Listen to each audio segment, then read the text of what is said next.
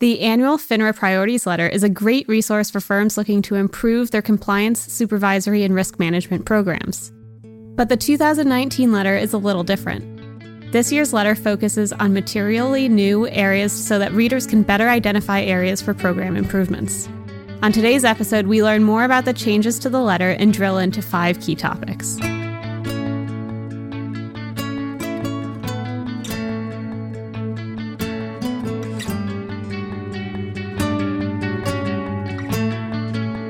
Welcome to FINRA Unscripted from New York. I'm your host, Caitlin Kiernan. I'm joined today by a trio of individuals, two FINRA Unscripted veterans, and one new voice for us. For this episode, we have Bari Havlik, Executive Vice President of FINRA's Member Supervision Team, Steve Polansky, a Senior Director in Member Supervision, and Jean DeMeo, Senior Vice President of Options Regulation and the Trading and Financial Compliance Program. Welcome to the show. Thanks for having me. This group is here to discuss FINRA's recently released 2019 annual priorities letter. Each year, FINRA publishes this letter to highlight issues of importance to FINRA's regulatory programs. But this year's letter is a little bit different. Bari, what changed? Well, one of the first things readers will notice is that we changed the name of the letter for the first time since 2006. It's now called the Risk Monitoring and Examinations Priority Letter. And that's really to reflect the fact that not only do we conduct examinations, but we do a lot of ongoing risk monitoring. So it's reflecting both of those major components of the work that we do. The second thing that's changed is we made the letter a little bit shorter. And it's shorter because we focused on the areas that are truly new priorities for us. Uh, I've received a fair amount of feedback, and I know in my prior role, I would occasionally think, wow, yeah, that's obvious. We know FINRA is always going to focus on suitability issues. We know FINRA is always going to focus on supervision, variable annuities, complex products, things like that. So I've heard a lot of members give us feedback that they'd really like the letter to just focus on what's new. So that's what we've done. And while we're focusing on what's new, I would emphasize that firms still focus on those priorities, like those that I just mentioned. So we list those in the beginning of the report. Doesn't mean they're any less important, it just means we're always going to be focused on those areas. One thing, if I could add, is when we talk about new, you can sort of think of new along two different dimensions. One is an entirely new topic and the second is really a topic that we've addressed before, but where we're bringing in a new angle to it. So, for example, on AML, we talk about the CDD rule that became effective earlier this year. So, there are those sort of two aspects of what's new. Steve, while you have the floor, it's a big change, but it's also not the first time that we've changed the structure of this letter. How else has it evolved over time? One of the changes we made in the past was to structure the letter around different risk groupings. Prior to that, the letter looked a little bit like a compilation of each FINRA department, so you could pretty clearly say which issue was from which department. But that resulted in overlap when, for instance, Market Reg and ROR were looking at something that was typically sort of an operational risk. And then the same topic would appear in two places in the letter, and it didn't really make a lot of sense. So we tried to restructure the letter around risk groupings. Does that still hold true with the new layout? It does, yes. So, for this episode of FINRA Unscripted, we were going to delve into just a few of the topics in this year's letter. We don't have time for them all, so you'll have to read the full thing for that. But one of the things that's new in this letter is fixed income markup disclosure. This one has a clear reason for being added to the list of priorities due to some new rules that went into effect last May. But let's get a quick overview. What will we be looking for when it comes to markup or markdown disclosure obligations, Steve? Well, at a high level, we're going to be obviously looking for firms' compliance with the rule. And that really goes to the types of information that firms need to disclose on their confirmations. So that information includes the markup or markdown for principal trades with retail customers that a firm offsets on the same day with other principal trades in the same security. The disclosed markups and markdowns must be expressed as both a total dollar amount of the transaction and a percentage of prevailing market price or PMP. In addition, for all retail customer trades and corporate agency and municipal debt securities, Firms must disclose on the confirmation the time of execution and a security specific link to the FINRA or MSRB website where additional information about the transaction is available.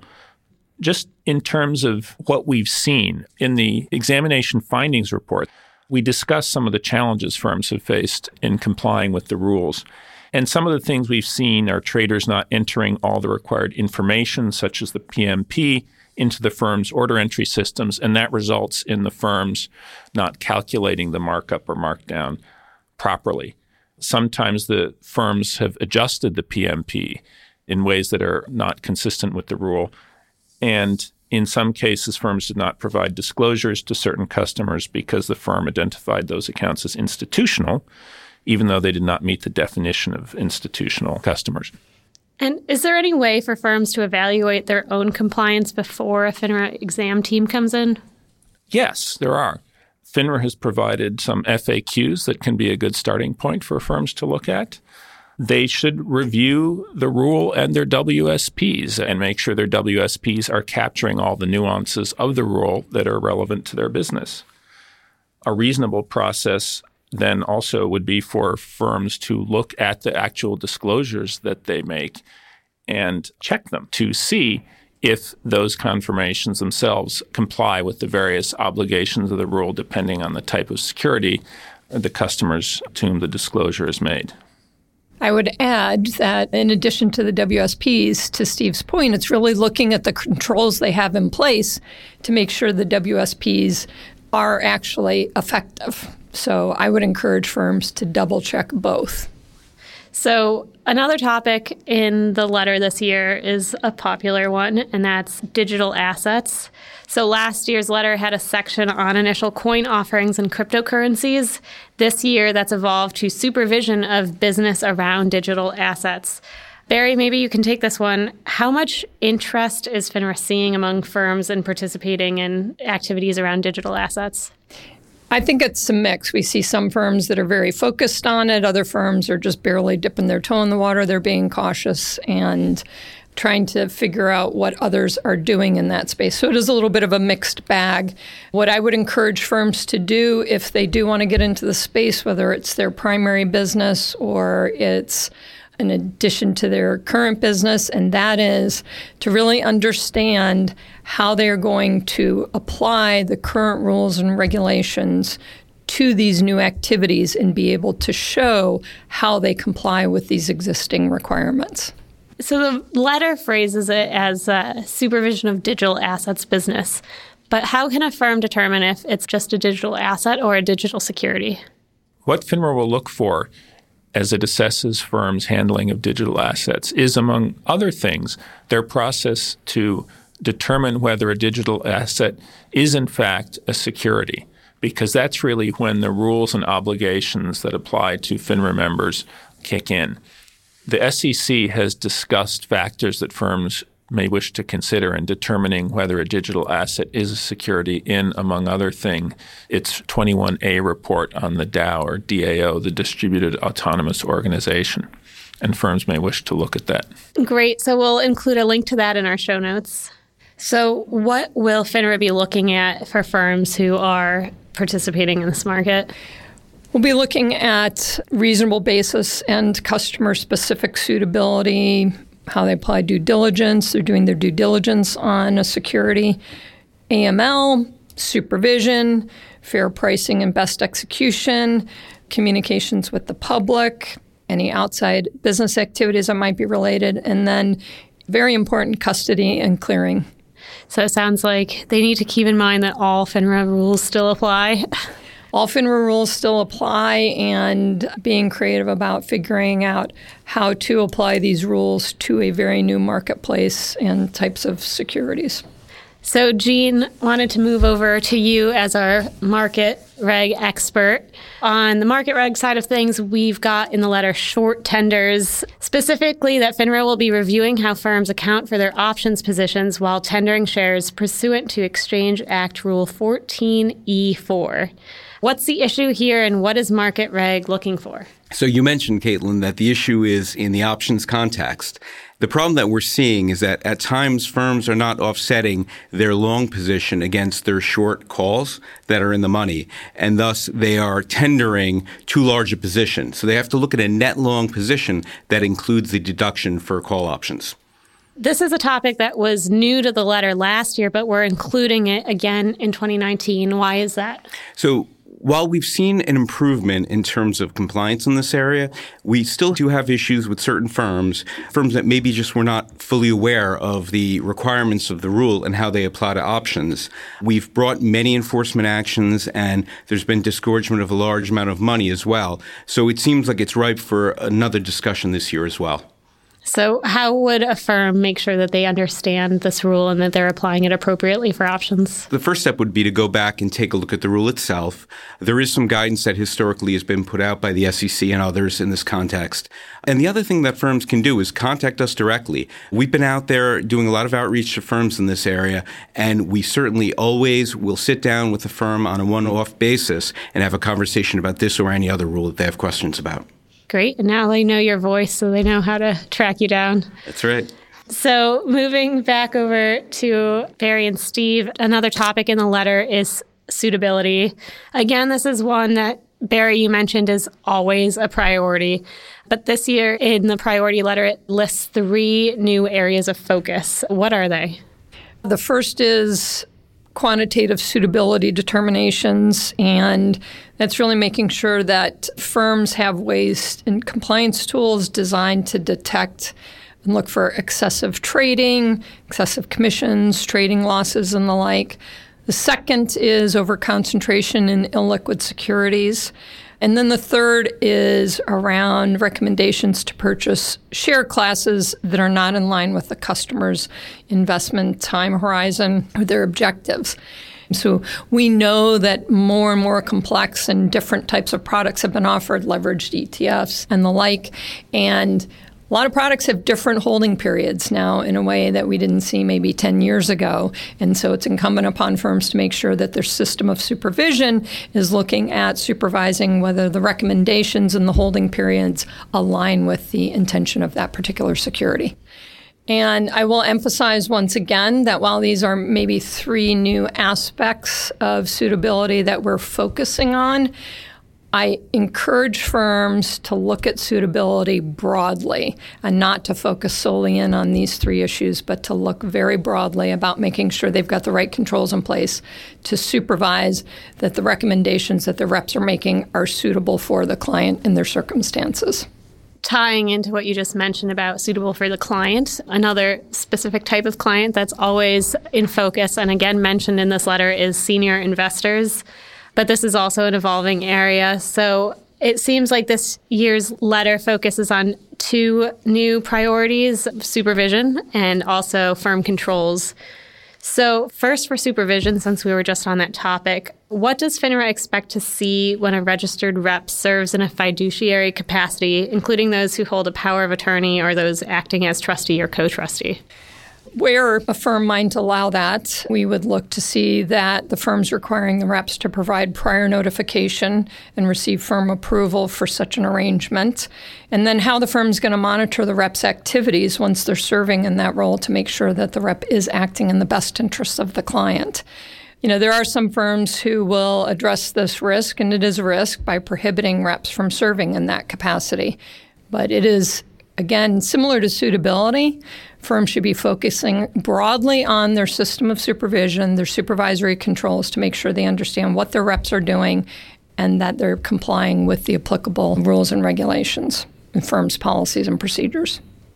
So the second item on the letter was firm controls, and that's related to a new rule 2165 regarding the financial exploitation of seniors, and then also amendments to Rule 4512 regarding trusted contacts. Those became effective last February. What will FINRA be looking at when it comes to these firm controls and obligations under the new rule and amendments? Steve, do you want to take this? It's important that firms understand that Rule 2165 is a permissive rule. It allows them, but does not obligate them, to place a temporary hold on disbursement of funds or securities from a specified adult's account. If a firm does place such a hold on the dispersal of funds, then the firm needs to have in place written supervisory procedures so that this is done in an appropriate and consistent fashion. And so FINRA would be reviewing the firm's WSPs in that regard. With respect to make a reasonable effort to obtain a trusted contact, FINRA will be looking at the processes that firms use to try and obtain this information. Again, there's not an obligation to obtain the information, but there's an obligation to try and obtain the information. To wrap up, I wanted to move over to a couple more market reg topics with Jean. So, one thing on the letter this year is market manipulation, which, by nature of FINRA's mission to ensure market integrity, is again always a priority, but it is an evolving area. Technology is a big part of that. So, Jean, what's new in 2019? Sure. So, there are a couple of areas that are new for 2019. And the primary areas that are new are focused on, first off, cross product reviews. So, in the past, we've looked at equities, we've looked at options in a vacuum. For the coming year, we're looking to combine more of the reviews that are done across options and equities to look for patterns of potential manipulation. Another area within technology that we are expanding the scope of our reviews is with respect to machine learning techniques. So we've taken our traditional patterns, we're looking to re engineer them. Some of them we've already re engineered to incorporate some of the more sophisticated tools that are available with machine learning. And so, along the same lines, what tools is FINRA going to be providing in 2019 to help firms identify some manipulative activities? So, once again, we'll be providing report cards that look at the type of activity that we're concerned with. And we also, as I mentioned earlier, do significant outreach and will continue to do so. For example, we have product based conferences that we run at FINRA, and an example of which is our options conference, where we meet several times a year with all of the firms across the options industry to provide guidance and to provide provide information regarding the areas of priority that we have. I also would like to mention, in the context of market manipulation, an area that we've been really developing, and we mentioned in the letter, is we're looking at correlated products. So, in the context of correlated products, what we're doing is looking at very direct correlations. So, for example, how an index product might relate to an ETF product. In my world, that would happen in the options space. We're also doing that type of review for ETPs as well. I'd emphasize that what we're looking at are very direct correlations.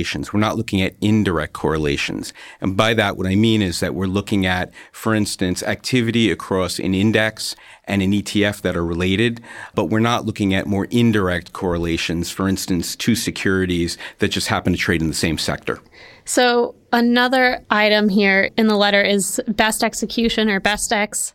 This remains in the report because it remains a problem. The 2018 exam findings report notes some firms did not comply with the FINRA rule because they relied upon a deficient regular and rigorous review of customer order execution quality. Jean, what concerns do you have with respect to best execution? So you hit it right on the head. The concern is deficiencies within the regular and rigorous review that a firm might conduct, including situations where there are price improvement opportunities for a customer that aren't necessarily being pursued. Our concern is primarily that a firm might be pursuing order routing inducements and the focus really needs to be on the execution that the customer is receiving. So if the customer's expectations and the customer's order is not the primary focus, that's something that we will be taking a look at and we have looked at in the past as well. For firms that are looking to determine what their specific regular and rigorous obligations are, there's much in the way of guidance that's out there that's been provided to give firms sort of a roadmap as to what to look at in the context of regular and rigorous reviews. For example, FINRA Rule 5310 provides a list of factors that should be considered in determining whether or not you've met your regular and rigorous obligations. And we also put out some extensive guidance in 2015. Circular 15 46 also provides much in the way of information regarding regular and rigorous and best execution obligations in general.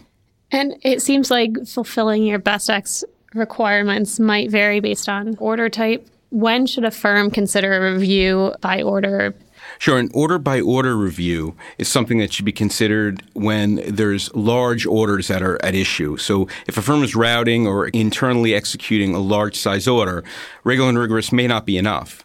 And the reason for that is that these executions usually require more judgment in terms of market timing and capital commitments as well. So just to wrap things up, Bari, I wanted to ask how do you hope firms are going to use this document? I hope they're going to use this document to reassess the systems of supervision and controls that they have in place. I think it's a good tool, along with the exam findings report, to just revisit those areas of your firm's activities, how you're supervising, how you're controlling. And all of that will help you be better prepared for the next FINRA exam. So that was just a few areas, many more in the priorities letter for 2019. So we encourage listeners to check out the full letter for the rest, but that's all we have time for. Bari, Jean, Steve, thanks for joining me. From New York, I'm your host, Caitlin Kiernan. If you have any questions for future guests or ideas for future episodes, let us know. You can email us at finraunscripted at finra.org. Until next time.